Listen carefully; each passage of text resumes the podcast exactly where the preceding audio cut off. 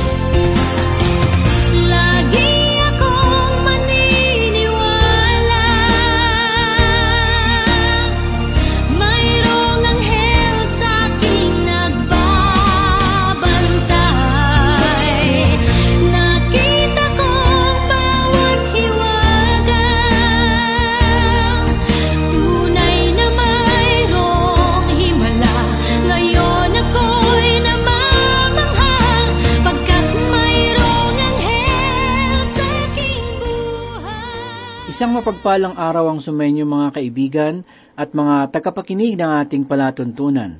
Nawa ay nasa mabuti kayong kalagayan at nakahandang pagpalain ng Diyos. Ako po si Pastor Dan Abangco. Samahan po ninyo ako at tayo ay matuto sa banal na salita ng Diyos. Magpatuloy po tayo sa pagbubulay sa sulat ni Propeta Mikas. Sa ikalimang kabanata, magmula dalawa hanggang tatlong talata. Ganito po ang sinasabi, Ngunit ikaw, Bethlehem sa Efrata, na maliit upang mapabilang sa mga angkan ng Huda, mula sa iyo ay lalabas para sa akin ang isa na magiging pinuno ng Israel na ang pinagmulan ay mula ng una, mula ng walang hanggan. Kaya't kanyang ibibigay sila hanggang sa panahon na siya ay nagdaramdam ay manganak. Kung magkagayon, ang nalabi sa kanyang mga kapatid ay babalik sa mga anak ni Israel. Marahil ay inyong iniisip na ang bahaging ito ng kasulatan ay tumutukoy sa kapanganakan ni Heso Kristo. tunay na si Maria noon ay nagdaramdam. Subalit hindi maaari na iyong basahin ang bahaging ito ng banal na kasulatan na hindi naunawaan na ito ay tumutukoy sa bayan ng Israel. Hindi lamang ito tumutukoy sa kanilang pangangalat sa buong mundo dahil sa paghatol sa kanila ng Diyos, kundi sa kanila ring pagdaramdam.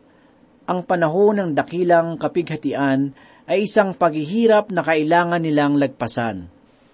Ipinahayag din sa bahagi ng talata na kung magkagayon ang nalabi sa kanyang mga kapatid ay babalik sa mga anak ni Israel. Ibig nitong ipahayag na ang mga Hudyo ay muling titipunin sa kanilang pagkapangalat sa buong sanlibutan. Dumako naman po tayo sa ikaapat na talata.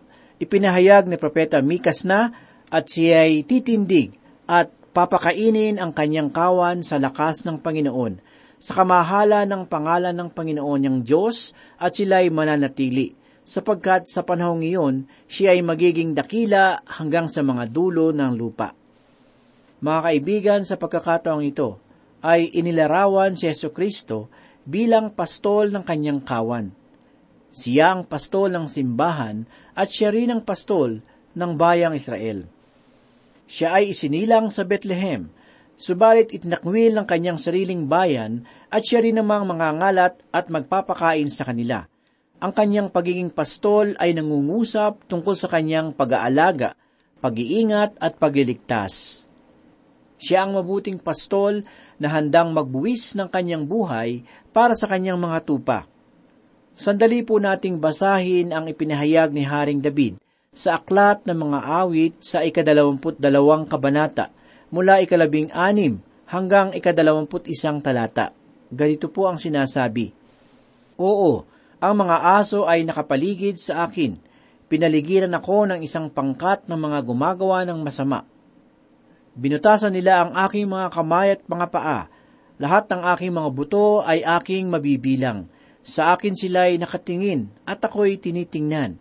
Kanilang pinaghatian ang aking mga kasuutan at para sa aking damit, sila ay nagsapalaran. Ngunit ikaw, O Panginoon, huwag kang lumayo. O ikaw na aking saklolo, magmadali kang tulungan ako. Mula sa tabak, kaluluwa ko'y iligtas mo. Ang aking buhay mula sa kapangyarihan ng aso. Mula sa bibig ng leon, ako'y iyong iligtas. Sagutin mo ako mula sa mga sungay ng torong mailap.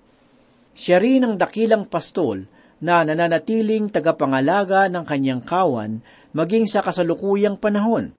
Mayroong ipinahayag si Haring David tungkol sa dakilang pastol na matatagpuan sa ikadalawamput tatlong kabanata ng mga awit mula una hanggang ikaanin na talata. Ganito po ang sinasabi, Ang Panginoon ay aking pastol, hindi ako magkukulang. Pinahihiga niya ako sa luntiang pastulan, inaakay niya ako sa tabi ng mga tubig na pahingahan. Pinanunumbalik niya ang aking kaluluwa Inaakay niya ako sa mga landas ng katwiran alang-alang sa kanyang pangalan. Bagaman ako'y lumakad sa libis ng lilim ng kamatayan, wala akong katatakutang kasamaan, sapagkat ikaw ay kasama ko. Ang iyong pamalo at ang iyong tungkod, inaaliw ako ng mga ito. Ipinaghahanda mo ako ng hapag sa harapan ng aking mga kaaway, iyong binubuhusan ng langis ang aking ulo, umaapaw ang aking saro, tiyak na ang kabutihan at kaawaan ay susunod sa akin sa lahat ng mga araw ng aking buhay, at ako'y maninirahan sa bahay ng Panginoon magpakailanman. Ipinapahayag din sa banal na kasulatan na siya ang punong pastol na muling paparito na puspos ng kanyang kalawalhatian. Sinabi ni Haring David sa ikadalawamput apat na kabanata mula ikapito hanggang ikasampung talata na itaas ninyo ang inyong mga ulo, o kayong mga tarangkahan, at kayo'y mataas, kayong matatandang pintuan, upang makapasok ang hari ng kaluwalhatian. Sino ang hari ng kaluwalhatian? Ang Panginoon, malakas at makapangyarihan. Ang Panginoon, makapangyarihan sa pakikipaglaban. Itaas ninyo ang iyong mga ulo, o kayong mga tarangkahan, at itaas kayo, kayong matatandang pintuan upang makapasok ang hari ng kaluwalhatian. Sino itong hari ng kaluwalhatian? Ang Panginoon ng mga hukbo. Siya ang hari. ng kalwalhatian. Mga giliw na tagapakinig, ang kanyang ministeryo ay nakapaloob sa tungkulin ng isang pastol.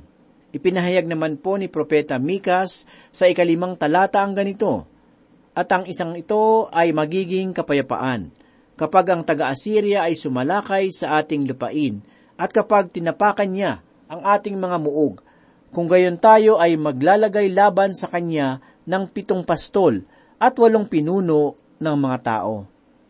Ang mga taga-Assyria ang tinutukoy sa mga pahayag ni Propeta Isayas bilang kaaway na makikidigma laban sa bayan ng Israel sa mga huling panahon. Noong panahon ni Propeta Mikas, ang mga taga-Assyria ay malupit at tunay na kanyang idinako ang hilagang kaharian sa pagkakabihag. Makikita rin natin sa bahagi ng talata ang mga katagana, kung gayon, tayo ay maglalagay laban sa kanya ng pitong pastol at walong pinuno ng mga tao. Tila ang dalawang magkaibang bilang ay nagpapakita na ang Diyos ay magbibigay ng sapat para sa kanila. Ang dalawang bilang na ito ay nagtataglay din ng ibang kahulugan sa ibang pagkakataon.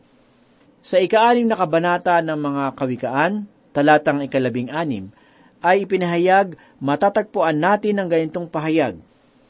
Sa ikaanim na kabanata ng mga kawikaan, talatang ikalabing anim, ay ganito po ang sinabi, Ang Panginoon ay namumuhi sa anim na bagay. Oo, pito ang sa kanya'y kasuklam-suklam. At maging sa ikalabing isang kabanata ng Ecclesiastes, talatang ikalawa ay nagsabi ng ganito, Magbigay ka ng bahagi sa pito, o maging sa walo, sapagkat hindi mo nalalaman kung anong kasamaan ang mangyayari sa mundo. Ito ang ilan sa mga talata na nagpapahayag ng ibang kahulugan sa bilang na nabanggit sa pinagbubulaya nating talata. Pakinggan naman po natin ang ipinahayag ni Propeta Mika sa ikaanim na talata. Kanilang pamumunuan ng tabak ang lupain ng Assyria at ang lupain ng Nimrod sa mga pasukan niyon at kanyang ililigtas tayo sa taga-Assyria kapag siya ay sumalakay sa ating lupain at kapag siya ay tumapak sa ating nasasakupan. Sa bahagi ng talata ay nakita natin ang mga pahayag na kanilang pamumunuan ng tabak ang lupain ng Assyria, na nagpapatuloy ng pagbibigay ng propesiya sa paparating na mga huling araw na kung saan ang Assyria ay mamumuno sa iba pang mga bansa sa pakikipaglaban sa pagwawakas ng panahon ng dakilang kapighatian ang bayang Israel na pinalakas ng kanyang pastol ay hindi uurong sa labanan kundi sila ay papasok sa lugar ng kanilang mga kaaway. Nakakawiling makita kung paanong unti-unting ipinakikilala ni Propeta Mika si Heso Kristo. Una ay ipinahayag niya na siya ay isisilang sa Bethlehem. Nang isilang si Heso Kristo sa sanlibutan, ay dumating siya na mayroong kapakumbabaan. Dapat nating malaman na siya ay puno ng kapakumbabaan. Pinahayag ni Apostol Pablo sa ikalawang kabanata ng Pilipos, mula ikalima hanggang ikawalong talata ang ganito, Magkaroon kayo sa inyo ng ganitong pag-iisip na na kay Kristo Jesus din naman, na siya, bagamat nasa anyo ng Diyos, ay hindi niya itinuring na isang bagay na dapat panghawakan ang pagiging kapantay ng Diyos, kundi hinubaran niya ang kanyang sarili at kinuha ang anyong alipin na naging katulad ng tao, at palibhasay natagpuan sa anyo ng tao, siya ay nagpakababa sa kanyang sarili, at naging masunurin hanggang sa kamatayan, maging sa kamatayan man sa krus. Kung minsan ay hindi tayo nagpapakumbaba, kundi ibang tao ang nagpapakumbaba para sa atin. Ngunit si Heso Kristo ay nagpakumbaba para sa kanyang sarili, mayroon siyang isinantabi para sa kanyang sarili. Ito kaya ay ang kanyang pagiging Diyos? Hindi. Iyong sanggol na nakahilig sa kanyang ina ay maaaring sabihin sa sanlibutan ito na mawala sa kanyang pag-iral. Siya ay tunay na Diyos at tunay na tao, subalit kanyang pinigilan ang kanyang sarili. Ang pagpigil sa kanyang sarili ang isang bagay na kanyang tinanggap. Kung minsan ay hindi tayo nagpipigil sa ating mga sarili, kung minsan pa nga, ay ipinagmamalaki natin ang ating mga sarili. Nais nating mangibabaw at nais nating magwagi. Ang tao ay sakim at nakatuon lamang sa kanilang mga sarili. Subalit si Yesu Kristo ay isang pastol. Hindi siya isinilang sa isang tanyag na bayan, kundi sa isang sabsaban sa bayan ng Bethlehem.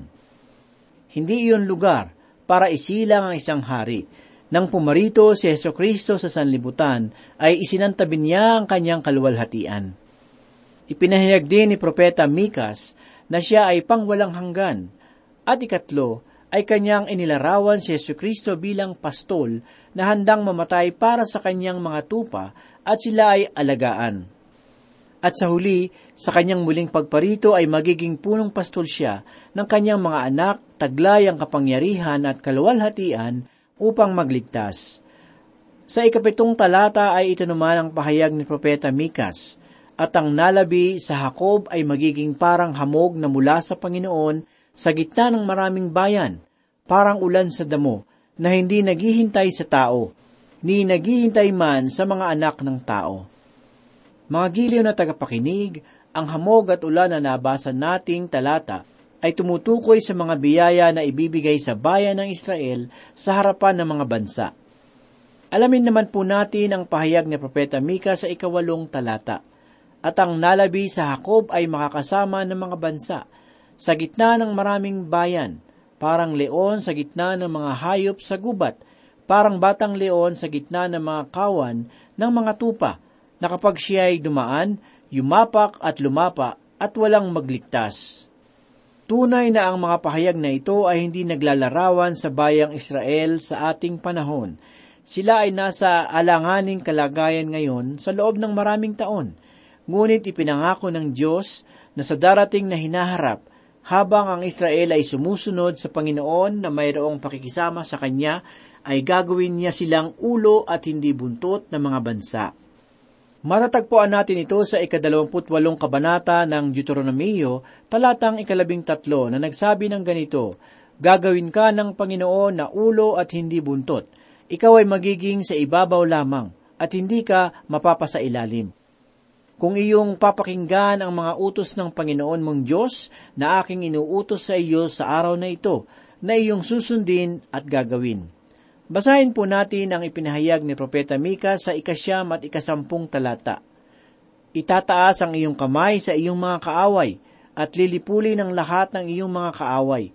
At sa araw na iyon, sabi ng Panginoon, aking aalisin sa iyo ang mga kabayo mo at aking sisirain ang iyong mga karwahe. Mga kaibigan, sa araw na iyon ay gagawin silang matagumpay ng Diyos laban sa kanilang mga kaaway. At sa ikasampung talata naman na ating nabasa, ay tiniyak ni Propeta Mikas na lahat ng mga bagay na ito ay lilipas sapagkat ang mga katagana sa mga araw na iyon ay tumutukoy sa panghinaharap. Dumako naman po tayo sa ikalabing isang talata, ganito po ang sinasabi, At aking wawasakin ang mga lunsod ng iyong lupain, at aking ibabagsak ang lahat ng iyong tanggulan.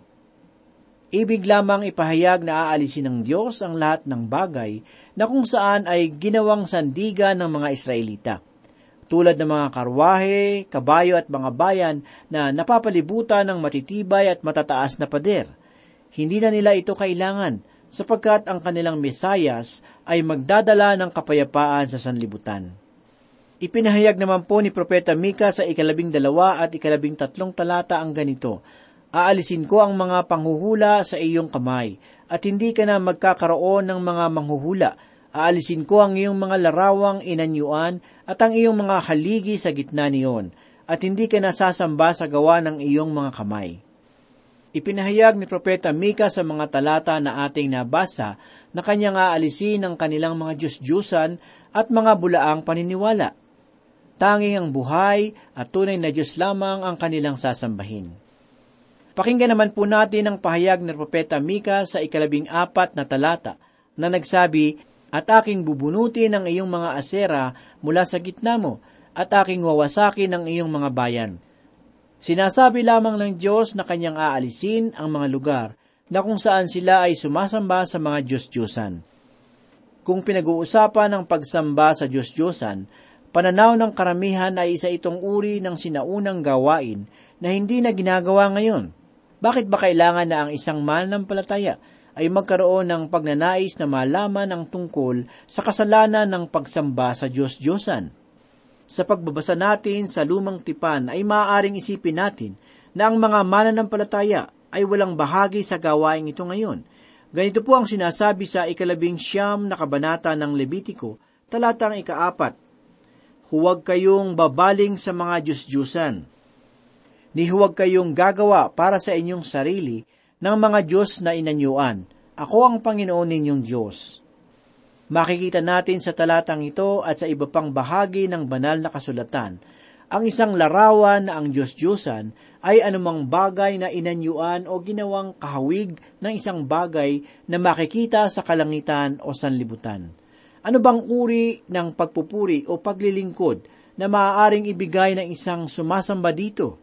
Subalit malinaw ang sinabi ng banal na kasulatan na huwag tayong gumawa, sumamba, sumunod, yumukod, o maghandog man ng alay dito. Sa bagong tipan naman, ay makikita natin ang ilang pagbabawal tungkol sa pagsamba sa Diyos-Diyosan. Ang mga apostol ay nag-utos sa mga mananampalatayang hintil na umiwas sa mga gawain ukol sa mga Diyos-Diyosan. Ang mga sumasamba sa mga Diyos-Diyosan ay kailanman ay walang bahagi sa kaharian ng Diyos. Ang pagsamba sa mga Diyos-Diyusan ay kabilang doon sa mga gawa ng laman na matatagpuan sa ikalimang kabanata ng Galatia talatang dalawampu. Ang pagsamba sa Diyos-Diyusan ay ipinagbabawal sa ilalim ng bagong tipan. Ipinahayag ni Habakuk sa ikalawang kabanata talatang ikalabing siyam ang ganito, Kahabag-habag siya na nagsasabi sa kahoy, Gumising ka, sa piping bato, bumangon ka. Makakapagturo ba ito? Tingnan ninyo, nababalot ito ng ginto at pilak at walang hininga sa loob niyon. Pakinggan din po natin ang ipinahayag ni Propeta Isaya sa ikalabing apat na kabanata mula ikasyam hanggang ikalabing siyam na talata. Lahat ng gumagawa ng mga Diyos-Diyosan ay walang kabuluhan, at ang mga bagay na kanilang kinalulugdan ay hindi mapapakinabangan at ang kanilang mga saksi ay hindi nakakakita ni nakakaalam upang sila'y mapahiya.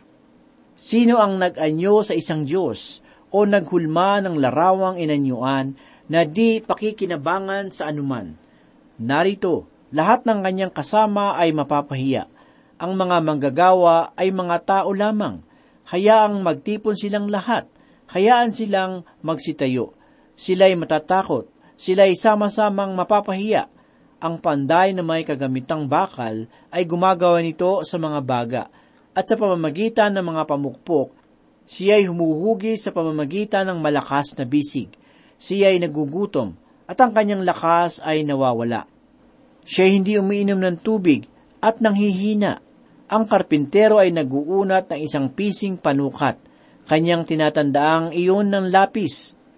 Kanyang inaanyuan sa pamamagitan ng mga katam at tinatandaan ng mga kompas. Hinuhugis niya ito ayon sa anyo ng tao, ayon sa kagandahan ng tao, upang manirahan sa bahay. Pumuputol siya para sa kanya ng mga sedro, at kumukuha siya ng puno ng roble at ng ensina. Pinapatibay niya para sa kanya sa gitna ng mga punong kahoy sa gubat. Siya ay nagtatanim ng puno ng abeto at pinalalago iyon ng ulan. Pagkatapos iyon ay magiging panggatong para sa tao. Kumukuha siya ng bahagi nito upang ipagpainit sa sarili. Siya ay nagsisindi ng apoy at nagluluto ng tinapay. Gagawa rin siya ng isang Diyos at sasambahin iyon. Ginagawa niya itong larawang inanyuan at lumuluhod sa harapan niyon. Kanyang ginagatong ang kalahati niyon sa apoy at ang kalahati nito ay ikinakain niya ng karne. Siya ay nag-iihaw ng iihawin at nasisiyahan. Siya ay nagpapainit din at nagsasabi, Aha, ako'y naiinitan, aking nakikita ang apoy. At ang nalabi ay ginagawa niyang Diyos, ang kanyang Diyos-Diyosan. Kanya itong niluluhuran at sinasamba, dinadalanginan at nagsasabi, Iligtas mo ako, sapagkat ikaw ay aking Diyos. Hindi nila nalalaman o naunawaan man sapagkat ipinipikit niya ang kanilang mga mata upang sila'y huwag makakita, at ang kanilang mga puso upang huwag silang makaunawa, at walang nakakaalaala o mayroon mang kaalaman, o pangunawa upang magsabi, Aking sinunog ang kalahati niyon sa apoy. Ako ay nagluto din ng tinapay sa mga bagan yon. Ako'y nag-ihaw ng karne at kinain ko. At gagawin ko ba ang nalabi niyon na kasuklam-suklam? Magpapatira pa ba ako sa isang pirasong kahoy? Ganito naman po ang pahayag ni Propeta Mika sa ikalabing limang talata. Sa galit at puot ay maglalapat ako ng paghihiganti sa mga bansa na hindi nakinig. Ang Mesiyas ay maghahatid ng biyaya at kapayapaan sa mga nalabi ng Israel at sa iba pang mga nalabi ng ilang bansa na lalapit sa Kanya. Subalit siya ay maglalapat ng paghihiganti sa mga bansa na hindi nakinig at naniniwala ako na ito ay tumutukoy sa panahon ng dakilang kapighatian. Mga kaibigan, ang Panginoon ay tunay na ating dakilang pastol. Subalit ang tanong ay ganito, handa ba kayo na magpasakop at maging kanyang tupa? Nawa ang mga salita ng Panginoon ay manatili sa inyong mga puso at magsilbing pagpapala para sa bawat isa. Manalangin po tayo. Muli Panginoon, kami po ay nagpapasalamat sa iyo. Salamat sa iyong mga paalala sa amin, sa iyong mga salita. Ito po muli ay nagbigay sa amin ng kalakasan upang kami po ay maging matagumpay sa aming paglakad pananampalataya. Tulungan mo po kami, Panginoon, na palagi ang magtiwala sa iyong mga salita, Palakasin mo po ang aming pananampalataya. Ikaw ang gumabay sa amin upang kami po ay hindi magkakamali sa mga desisyon na aming ginagawa. At gawin mo po kaming pagpapala sa aming kapwa. Marami pong salamat, Panginoon. Ito po ang aming samot dalangin sa pangalan ni Jesus. Amen. Sa hirap man o